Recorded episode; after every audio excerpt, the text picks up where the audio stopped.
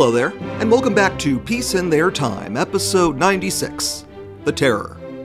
This week it's time to get our hands dirty, because on our last little look into life away from the front lines of Civil War era Russia, we turn to the topic of internal security. The Soviet Union, especially under Stalin, was infamous for its security apparatus, and the crucible of the Civil War really set the tone to how the more shadowy protectors of the revolution operated. I've already introduced the Cheka and its leader, Felix Dzerzhinsky, in previous episodes. They're the Bolshevik secret police that supplanted the Tsarist Okhrana, except they were way better at their jobs than the previous regime's guardians. Or rather, they were far more active and enthusiastic. Good is a very relative term. It may seem ironic that the party who had been hounded by the secret police for all of their existence would turn to utilize such methods, but the conditions of the day didn't allow for scruples. The revolution was new and fragile, and the Bolsheviks had no idea if it would last. I've gone over ad nauseum all the desperate decision making that went on during the Civil War when no effort was spared to get the new regime off the ground. So, if you think the Bolsheviks would simply turn a blind eye when it came to rooting out their enemies in the parts of Russia they governed, then you really haven't been paying attention. And to be sure, there were enemies all over the country. And it was as Lenin and the others sought to stabilize the new state in the first half of 1918 that the problems really started cropping up. The first big upset was the Komuch government breaking away at the direction of the moderate socialists, which coincided that summer with the left SRs half attempting a coup via the branches of the Cheka they controlled in Moscow. Then there were the breakaway factions that threw in with the Entente landings in the north, and all those cities along the Trans Siberian setting up their own governments. Again, many of which were controlled by moderate socialists, the guys that were supposed to be sympathetic to the proletarian revolution. Then there were the remnants of the cadets, and even more dangerously, the Black 100s. Both groups were effectively ruined as political actors by the revolution and the dismissal of the Constituent Assembly, but their bases of support were overwhelmingly hostile to the new Russia being forged and while many fled for the safety of white controlled areas, not all did, and the Bolsheviks didn't let the fact that they were surrounded on all sides blind them to the possibility of enemies within. That meant resorting to extreme measures to root those enemies out, which in turn led to the Red Terror, as the Bolsheviks weren't going to let bourgeois niceties get in the way of their survival. I'm going to get two things out before I go any further. The first is that the Red Terror of those first few years didn't approach the scale of Stalin's later um, uh, initiatives, and this was a far less systematic effort to bring the populace into line. The second thing is that in addition to the impromptu terror staged by the Reds, the Whites had their own version, especially in areas they took from the Red Army. So they won't be getting off the hook either. But since the Reds won, and ergo their evolution is what actually matters for our purposes, we'll be starting with them. The first problem faced in terms of bringing stability back to the nation was addressing the mind boggling crime rate afflicting the whole country. Looking past the Bolshevik Party for just a moment, Russia was a terribly unsafe place during those days as law and order collapsed. As first the Tsarist regime, then the provisional government crumbled away, the crime rate soared. We're not even going to get into the attacks on political enemies just yet. This was an even bigger and more out in the open crisis. Moscow in 1918 saw its murder rate increase by 10 to 15 times its pre war level. Organized gangs sprang up, and many used the cover of the revolution to loot the urban bourgeois. Some were opportunists looking to make quick scores while the cops weren't around to stop them. Many others were normal people on the brink of starvation, grasping at anything in order to survive. It was further facilitated by the abundance of weapons floating around the major cities as the army fell apart and desertion became rife. A lot of rifles were floating around in those days. This increase in crime and absence of regular law enforcement meant that communities and neighborhoods organized to stop criminal activity around them, which of course meant they formed mobs to accost anyone they suspected of stealing or killing. Summary justice was the norm, and lynchings became a common sight. One criminal activity carefully monitored for was hoarding. If someone got a hold of food or other essentials and decided to sit on it for either future use or to sell it for a profit later, they were liable to fall victim to the mobs. After all, if someone was starving at that moment, it was unacceptable for someone else to sit on food that could sustain them. These communal methods of justice were initially encouraged by the Bolshevik leadership, including Lenin. However, they rapidly spiraled out of all control, and before long, they unintentionally had made the whole situation even worse. Lenin immediately grasped that, like every other aspect of governing Russia, drastic action was needed to control the situation. He directed his subordinates to act with an iron hand to restore civic order. Eventually, the Commissariat of Justice would start taking a more active hand in managing the standard courts of the nation, but like all central institutions, that process would be slow to get going and subject to the bureaucracy's expansion in the war years. As a result, the normal legal system couldn't keep up with the influx of cases to pass judgment on. In the meantime, the characteristic ad hoc style of the Bolsheviks would have to carry through. In lieu of a normal court system, a third of legal sentences were dispensed by revolutionary tribunals managed by local Soviets, while a slightly smaller share than that were handled by the Cheka directly, and just over 10% by military tribunals in areas where the Red Army was operating. Their focus was initially directed against class enemies, looters, saboteurs, and the like, but by May 1918 had expanded their oversight to judging spies, rioters, and gang members. While Lenin and the top brass's rhetoric was to show no mercy, both the revolutionary and military tribunals dispensing sentences usually showed quite a bit of mercy. A few months of jail time was oftentimes the worst for lighter cases, and even crimes that carried with it capital punishment, such as public corruption or embezzlement on a larger scale, the death sentence was rarely carried out. It would be a different story if you ran afoul of the Cheka, though. And speak of the devil again, the Cheka. Originally, the Bureau was supposed to just manage the populace through the seizure of property, deportations, and generally naming and shaming class enemies. It also started small, with only a few dozen members in November 1917. Felix Dzerzhinsky was able to carry the department's records in a single briefcase in those early days. Unfortunately, the scale of opposition to the new regime alerted both Lenin and Dzerzhinsky to the inadequacy of such light touch methods from a small department. Organized violence was going to be the order of the day to safeguard the revolution behind the front lines, and as a result, the Cheka's numbers swelled. Which sounds bad, and yeah, it wasn't great, but there's probably some good reasons why the Russian one was the first successful Marxist revolution. And, you know, why the socialist movements in, say, Germany and Italy were crushed within a couple of years. Half measures and sticking to every principle would guarantee only swift counter revolution, and here at least the revolutionaries would act harder than their opponents. Instead of waiting around for the counter revolution to come to them, they would strike against its supporters wherever possible. Initially, the Cheka's worst impulses of hounding class enemies were kept in check by the presence of the left SRs in the organization. Once they launched their botched uprising and got kicked out, though, all bets were off. An early notable victim was a Moscow circus clown who was brave enough to tell jokes about the Bolsheviks as part of his routine. This attracted a few Cheka agents, who were unimpressed with the performance and had the clown shot. The Cheka, everybody, definitely not down to clown. And this early into the new regime, there wasn't quite the ingrained fear of the secret police just yet, and the entertainer's funeral became a focus of public protest against the regime. But as attention grabbing as open displays of violence were, their much more effective specialty was infiltration.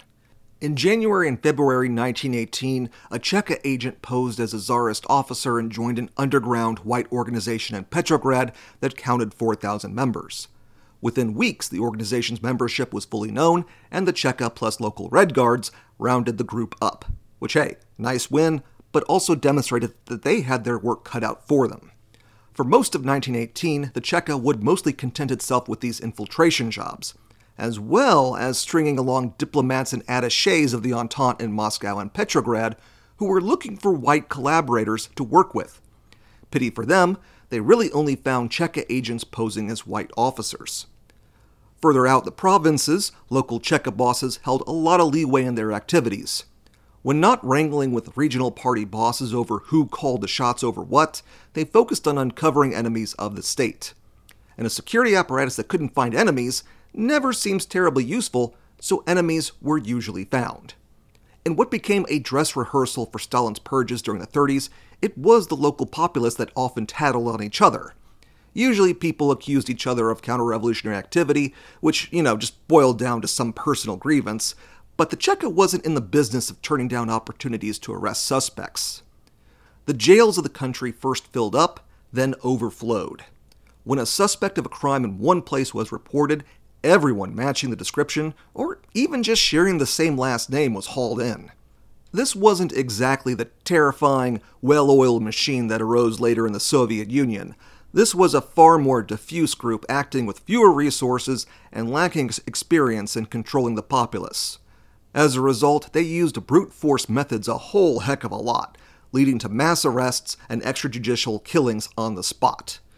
Although this wasn't quite the norm at first, and into the summer of 1918, executions numbered below a thousand, which sounds low given future death tolls, but I'm just getting started.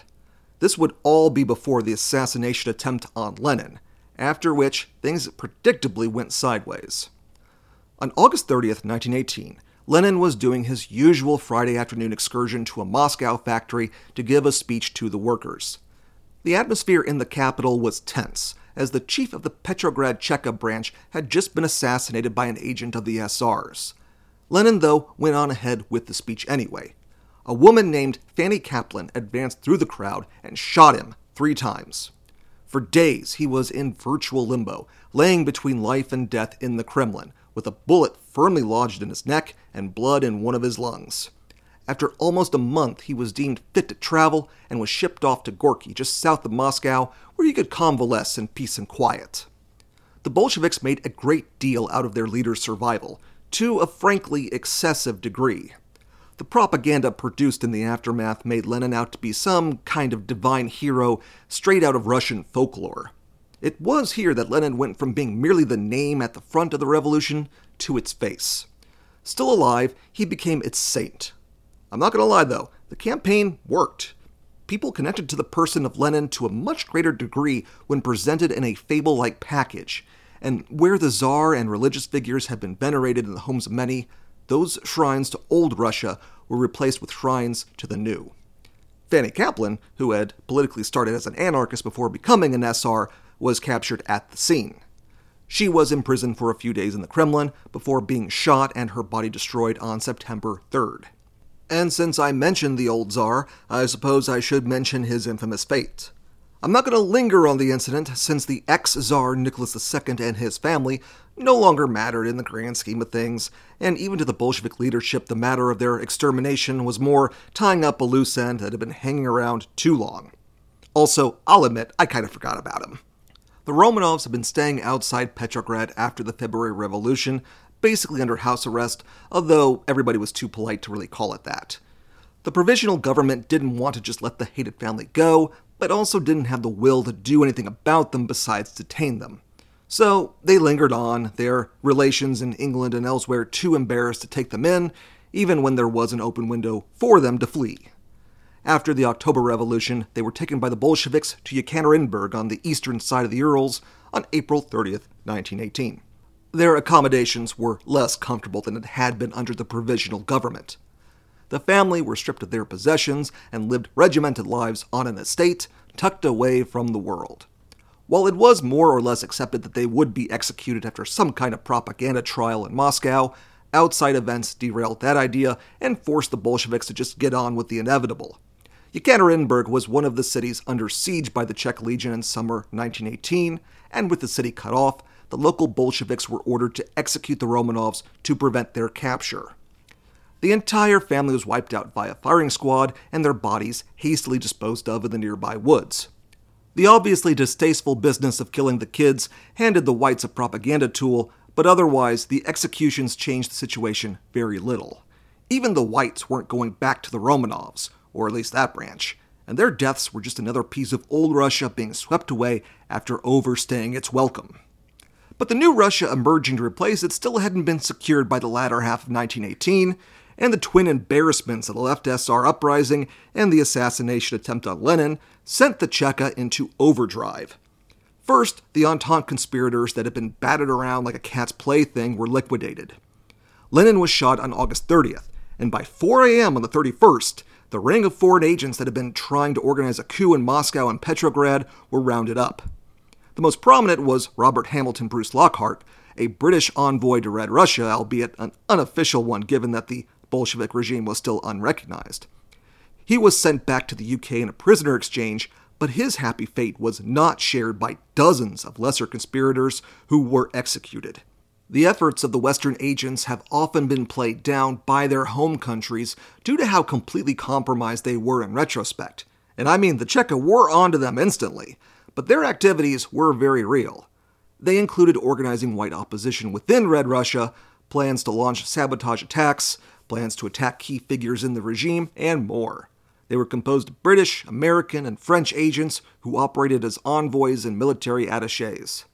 To say the least, diplomatic relations and just basic trust between governments were not helped by their activities. And since this was simultaneous with the Entente landings all over Russia, this played greatly into the paranoia of the new state. And as we'll see next season when we come back to the Soviet Union, paranoia can be a very dangerous state policy.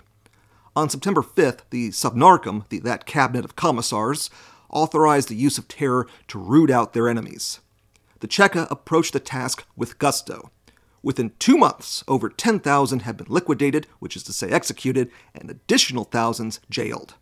Any non committed ex officers, old government officials that hadn't made their peace with the Bolsheviks, cadets, and any Black 100s dumb enough to still show their faces were primary targets. Sudden waves of arrests throughout the cities were made, and that lack of fear on the part of the population towards the Cheka withered away real quick. The various regional Cheka branches each started to develop their own special brand of torture, oftentimes under the tutelage of ex Okhrana agents brought in as technical specialists, much the same way old officers had been brought into the Red Army.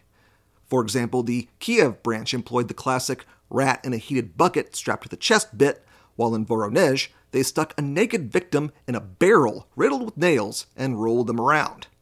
Sadists and freaks were either drawn to the work or created by its very nature, and many agents turned to drug abuse to get through the day. And it wasn't just a man's job either. One Vera Grebennikova allegedly carried out 700 executions personally, with many done by her strangling her victim with her bare hands. Nikolai Bukharin, flippantly, or maybe not flippantly, said that psychopathic disorders were an occupational hazard of the Chekist profession as many as a half million were reported to have been killed in these sweeps of counter revolutionists by the end of 1920. Dzerzhinsky, whose nom de plume was Iron Felix, certainly lived up to that name. Included in the liquidations were also the most anti Bolshevik of the petty bourgeois, the specialists and tradesmen who had made comfortable but perhaps not opulent livings before 1914. The Bolsheviks certainly desired to break down this demographic as well, but mass executions of that entire tier of society proved to be impractical. Besides, it would not be impossible for some use to be found for them in the new proletarian state, provided they knew how to get their hands dirty with hard work. Many found refuge in joining the rapidly expanding government apparatus, others proved their loyalty in the Red Army. But there weren't enough spots in the new regime to shield all the petty bourgeois, and the glare of suspicion fell heavily on them. Those who possessed valuables were stripped of those belongings up to and including home appliances. The deference that their education and economic station had afforded them in the past was swept away.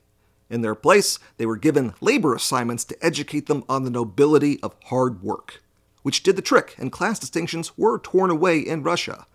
People on the street, though, were understandably unhappy with the terror, and almost immediately there were outcries against it. Maxim Gorky, the heralded writer who was sometimes supportive of, sometimes against the Bolsheviks, protested directly to Lenin.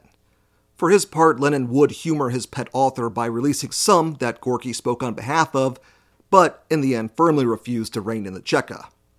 Eventually, though, the more humane wing of the Bolsheviks, led by Kamenev and Bukharin, managed to get the party to publicly move away from the terror tactics in early 1919 and eventually folded the Cheka inside the Commissariat of Justice.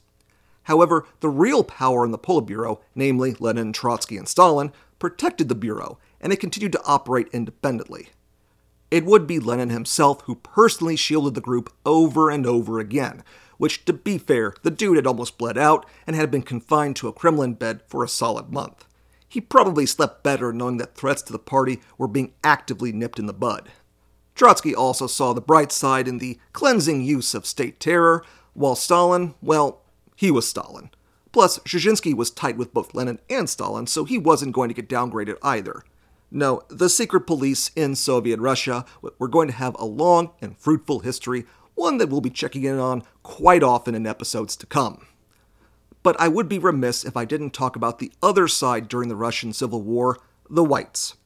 Now, the activities of both sides can best be described as abhorrent, but the Reds at least had the semblance of an explanation that they were safeguarding their revolution from very real and present threats. They went way overboard with the violence, but there was some kind of vague overall purpose that they were working towards. The whites were mostly just incredibly bitter as their privileged livelihoods were torn away from them. As the white armies marched, they introduced terrors of their own, burning villages, requisitioning food by force, murdering males who could be recruited by partisans to attack their rear areas when they moved on, normal stuff during those days. This, however, was not a smart move, as many of those villages and many of those people were perfectly happy to give the whites a shot, as they had been subjected to economic collapse or similar food requisitions from the Reds as well. The behavior of the whites drove many right back into the arms of the Bolsheviks, and when the massive white offensives were first halted and then repelled all through 1919, there was no base of support to come back from. In Kolchak's Siberian realm, an atmosphere of fear prevailed even in the temporarily luxurious and decadent capital of Omsk. His ramshackle government was staffed by men of the far right who wanted payback against revolutionaries of every stripe, part of why the remnants of the right SRs in Siberia were constant thorns in their sides. Lacking the capability or even inclination to form a genuine security force, though, the efforts to stamp out revolutionary activity in areas they controlled amounted mostly to military sweeps, which just meant more villages getting razed, more civilians murdered, and more misery left in their wake. And unlike in the case of the Cheka, which actually had results, there was no effective suppression of the opposition. Red partisans and agents were a constant threat, which meant troops were just sent out even more to do the whole pillaging thing. Which you could ask if that was sustainable. Well, it didn't matter because Kolchak's realm rolled up like a carpet when the going got tough. And I've already gone over the depredations that occurred in the areas east of Lake Baikal after 1919, so I don't feel the need to cover them again here. And that's really kind of the story with the white movement behind their front lines. They were a movement dominated by military men, and they sought out military solutions, which meant sending in the troops. This distinctly military mindset also meant that the excesses of the White armies reflected the attitudes of their commanders. Under the Cossacks, their special brand was systematic looting. After all, they were fighting for separate Cossack domains and didn't care a whit about Russians, Ukrainians, or really any non Cossacks.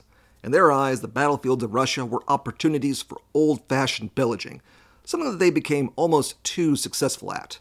It was during the summer of 1919 that Denikin's Don Cossacks rampaged south of Voronezh, taking town after town and stripping the land bare.